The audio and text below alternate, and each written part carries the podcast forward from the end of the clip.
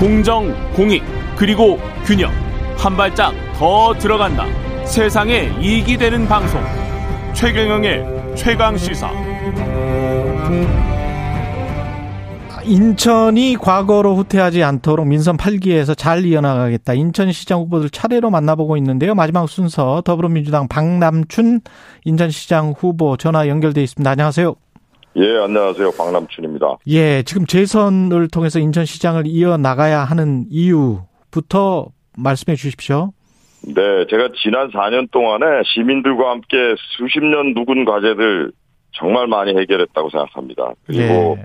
부채 도시의 오명에서 벗어나서 4년 연속 최 재정 최우수 우수 단체를 만들었고요. 예. 그다음에 일자리를 가장 많이 만들었다고 해서 정부로부터 일자리 대상을 수여했습니다. 그 결과 음. 이제 서울을 제치고 이제 도시 경쟁력 평가에서 이 인천이 드디어 1위를 차지했습니다. 음. 이러한 그 인천의 변화를 제가 시작을 했기 때문에 완성도 제가 좀 책임지고 해내고 싶습니다. 그래서 예. 연속성을 갖고 미래 인천을 잘 만들어야 되겠다는 사명감 때문에 재선에 도전하게 됐습니다. 예.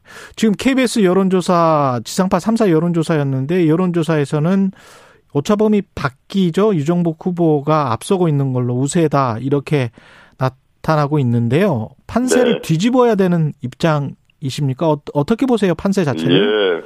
예. 음, 아무래도 대통령 이제 취임과 이제 딱 붙은 지방선거 아니겠습니까? 그렇죠. 저는 사실은 격차가 클, 클 것이다라고 생각했어요. 음. 예, 그러나 지금 이제 뭐 오차범위 살짝 벗어난 지금 격차를 보이고 있는데, 예, 저는 열심히 이제 더 노력하면 이제 조만간 골든 크로스가 일어날 거로 봅니다. 선거 전까지 하여튼 유세나 토론회 이런 것들을 통해서 그리고 이제 시장을 재임한 후보끼리의 경쟁이기 때문에 성과 비교를 해달라, 일꾼을 뽑아달라는 이런 고소를 드리면서 예. 아마 지지율은 곧 격차가 좁혀지고 드디어 역전될 것이다. 저는 이렇게 기대하고 있습니다. 이재명 상임고분의 개항을 출마가 인천시장 선거에 좀 영향을 미칠까요? 어떻게 보십니까? 예, 제가 요즘 그 이 후보와 함께 저녁마다 지역을 다니고 있어요. 음. 그러니까 시민들하고 인사하고 사진 찍느라고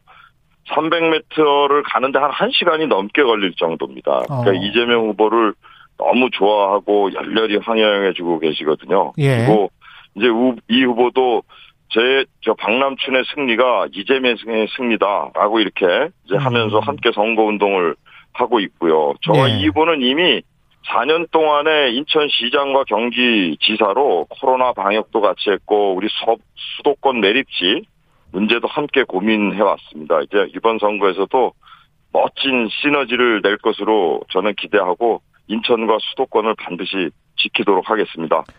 근데 그 민주당 입장에서는 악재인데 박안주 의원 송비 의혹이 터져가지고 이게 어느 정도 영향을 미칠 거라고 보세요? 예, 당내에서 이제 불미스러운 일이 발생된 데 대해서 저도 유감스럽게 생각하고 진짜 시민 여러분께 진심으로 사과드립니다. 저희 당의 비대위원장 두 분도 이제 국민들께 정중히 사과하셨거든요. 그리고 당에서 제명 조치를 하는 등 이렇게 강력한 조치를 취했습니다. 네, 한번 뭐 저도 이런 것에 대해서 진심으로 어린 사과의 마음을 가지고 네, 최선을 다해서 노력하겠습니다. 예. 정의당 이정미 후보도 한 4% 정도 각종 여론조사마다 나오고 있는 것 같은데 혹시 뭐 또 나오는 단일화 이야기 네. 이거는 어떻습니까? 예, 인천 그 시민사회에서 예. 저희 두 후보를 단일화해라 하는 그 목소리가 있다는 걸 알고 있습니다. 하지만 그 이 후보가 완주 의사를 지금 뭐 강력히 밝히고 그렇죠. 있거든요. 예. 제가 이래라 저래라 말씀드리는 게 그래서 참 적절치가 않습니다. 그래서 정책과 비전을 두고 이제 선의의 경쟁을 펼쳐 나가는데 집중할 생각입니다. 다만 음. 지난 대선에서 우리 시민들께서 그 주신 따끔한 회초리 이것에 대해서 좀 깊이 생각하면서 예. 좀 논의를 했으면 좋겠습니다. 네. 수도권 매립지와 관련해서는 유정복 후보가 이제 TV 토론에서도 굉장히 비판을 했고 서로 공방이 많이 오갔는데요. 이 진실이 뭡니까? 그런 거죠. 예. 그러니까 그 수도권 매립지를 닫아야 되는데 그 연장을 시켜준 겁니다. 예. 그리고 그것도 모자라서 대체 매립지를 못 구하면 더 쓸 수 있다. 이렇게 아주 독소 조항까지 집어넣은 거예요. 누가? 그런 유정복 후보가요. 아, 유정복 후보가. 시절에. 예. 그러다 보니까 이게 이제 그 대체 매립지를 찾는 노력을 했지만 이게 음. 그 서울 경기에서 대규모로 생활 쓰레기까지 매립하는 그런 걸 누가 주민들이 수용하시겠어요. 그러니까 두 차례 공모를 했는데 다 무산된 거예요. 그러니까 서울 경기는 아 대체 매립지를 찾으려고 노력했는데 못 찾았으니 인천의 그 서구 수도권 매립지를 계속 쓰겠다. 그 사자 합의에 의해서 음. 이런 태도로 일관한 겁니다. 그래서 저는 그거를 지켜봐서는 이게 서구 수도권 매립지, 인천의 매립지를 종료시킬 수가 없어서 인천만은 따로 그러면 거기 안 쓰고 자체 매립지를 구해서 하겠다라고 해서 실제로 많이 진전을 시켰어요. 네. 그러다 보니까 서울, 경기, 환경부가 이게 지금 대체 매립지 대규모로 구해서는 안 되겠다 하는 그런 생각하에서 방침을 바꾸기 시작했고 그 노력한 결과 그 유정복 후보가 그 얼마 전에 토론회에서 이 대체지 찾았습니다. 막 이렇게 자랑했지 않습니까? 그걸 저희 정, 저희, 저희가 찾아놓은 거예요. 이제 그런 절차를 밟아서 매립지 종료가 저는 이루어질 수 있다. 2025년에 이렇게 지금 바라보고 있어요. 그래서 주민들도 그런 걸 다 잘 아세요. 그 주, 주변 주민들께서. 그래서 제가 진정으로 수도권 매립지를 종료시키려고 노력했다 해서 저를 지지 선언을 해주셨거든요. 그러면 예. 수도권 매립지가 2025년에 종료가 되면 대체 매립지는 어디가 되는 거죠? 그거는 대체 매립지는 그러니까 지금 그 경기 북부 포천이라고 지금 아. 제가 이렇게 알고 있거든요. 거기에 서울 경기는 그쪽에 가서 친환경 이제는 인천의 서구 수도권 매립지 같이 생활 쓰레기나 건설 폐기물을 묻을 필요가 없어요. 합의가 이루어졌거든요. 이미 예. 그런 거는 서- 수도권에선 묻지 않기로. 예. 그러니까 친환경 그 소각제만 처리하는 그 자체 매립지로 서울 경기가 그 경기 북부의 포천에 그걸 쓰면 되는 것이고 예. 인천은 인천 자체의 매립지를 쓰면 되는 것입니다. 영흥에 확보돼 있는 예 아. 그렇게 가면 종료가 될 수 있다. 이제 수도권에서는 이제 그 음식 찌꺼기 같은 생활 쓰레기를 땅에 못 묻도록 이게 법제화가 됐습니다 이미. 예. 지금 대표 공약이 인천발 KTX 개통령 개통 뭐 그다음에 한중 해저 터널 뭐 이런 것들인가요? 그게 유 후보의 공약이에요. 아, 유보의 공약. 예. 그래서 제가 어제 토론회에서도 예.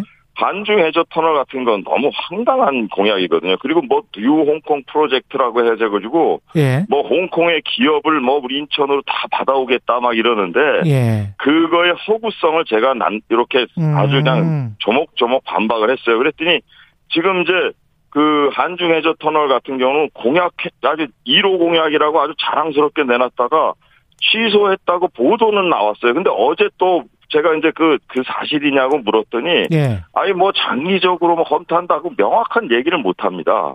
그러니까 아. 그런 비눗방울 공약을 하니까 사실 유 후보 재직 시절에 그 매니페스토 실천본부로부터 공약 이행 평가가 C 등급 받았잖아요. 저는 SA 등급을 2년 연속 받았는데 그런 거에 의해서 저는 비교가 된다고 생각합니다. 그러면 그 박 후보님 공약은 대표 공약은 뭡니까? 예, 저의 대표 공약은 예. 지금 인천 이음 카드라는 게 있어요. 우리 인천 인구의 235만 명이 쓰고 있고요. 10조 규모로 발행이 됐고 음. 시민들께 1조 가까운 그런 그 혜택이 돌아간 카드가 있습니다. 이 카드를 그 더 확대를 해서 이제는 기업 간의 거래까지 이제 확장을 하려고 그래요. 어. 그래 되면 그 35만 중소상공인들이 이제 그 기업 간 거래도 이제 그 플랫폼을 활용을 하게 되면 100조 규모의 경제 시대가 열리게 됩니다.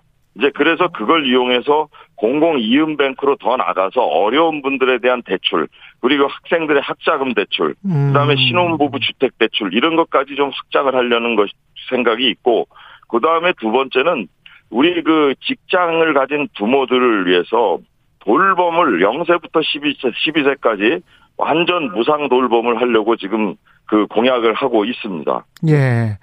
윤석열 정부가 출범하고 바로 그다음에 대선 이후 바로 하는 지금 선거라서 상당히 좀 힘든 상황이다 그런 말씀을 하셨는데 출범 전부터 이제 내각 인선이랄지 윤석열 정부의 악재도 좀 있거든요. 이 네. 새 정부에 관해서는 어떻게 생각하십니까? 예, 그러니까 보- 보니까요, 뭐 그렇게 인사 비판하더니 인선 인선 보십시오. 그게 무슨 얼마나 그 부모 찬스 이 이런 것들 때문에 청년들에게 실망을 주고 있습니까? 그러니까 이렇게 이제 윤석열 정부에 실망하는 그 목소리가 높아지면 그 지지가 저에게 올 것이다 이렇게 생각합니다. 그리고 또 하나 이제 코로나19 손실보상금 주겠다 해놓고 처음에는 오락가락 하다가 그래도 다행스러운 게 이제 일괄 지급을 하겠다 했는데 여기에 또 허점이 뭐가 있냐면 21년 7월 손실보상을 위한 법 제정 이전에 그 손실에 대해서는 보상하지 않는 걸로 지금 정부 안이 와 있어요. 그러니까 그건 음. 차별 지급이거든요. 예. 거기에 대해서 민주당에 제가 강력히 좀 부탁을 드렸어요. 그것을 그 법 제정 전의 손실에 대해서도 보상을 해줘야 된다. 차별하지 말아야 된다. 이렇게 지금 말씀을 드렸는데 이 소상공인들을 두 번 죽이는 거나 마찬가지입니다. 그렇기 예. 때문에 약속했던 공약들 그리고 인천 공약들 이런 것들 좀 잘 지켜주기를 간절히 바랍니다. 후보님이 생각하시는 뭐 대선 이후 치러지는 이번 지방선거의 의미는 뭐라고 보십니까? 예, 아마 대선 그 영향이 전혀 없어지지는 않았을 것이에요. 음. 근데 대선은 대선에서 이미 심판자는 뽑은 거거든요. 유능한 일꾼 우리 이재명 후보를 택하지 않으셨거든요. 이제 지방선거에서는 대선에서 국민이 심판자를 선택하셨다면 이제 지선에서는 누가 유능한 일꾼이냐 이걸 보고 뽑아주셔야 한다고 생각합니다. 특히 우리 인천시는 이 기존의 시정을 4년간 책임졌던 그 전현직 시장이 현재 경쟁을 하고 있거든요. 음. 그래서 저는 진짜 일, 한 일만 놓고 평가한다면 저는 자신 있습니다. 제3연륙결이라든지 부평 캠프마켓 반환이라든지 배달이 연결도로라든지 수도권 매립지 종료 문제라든지 이런 해묵은 난제를 해결했고 해, 결해 나가고 있습니다. 그리고 알겠습니다. 바이오 수소나 이런 예. 네, 첨단 산업도 잘 박남춘 더불어민주당 인천시장 후보였습니다.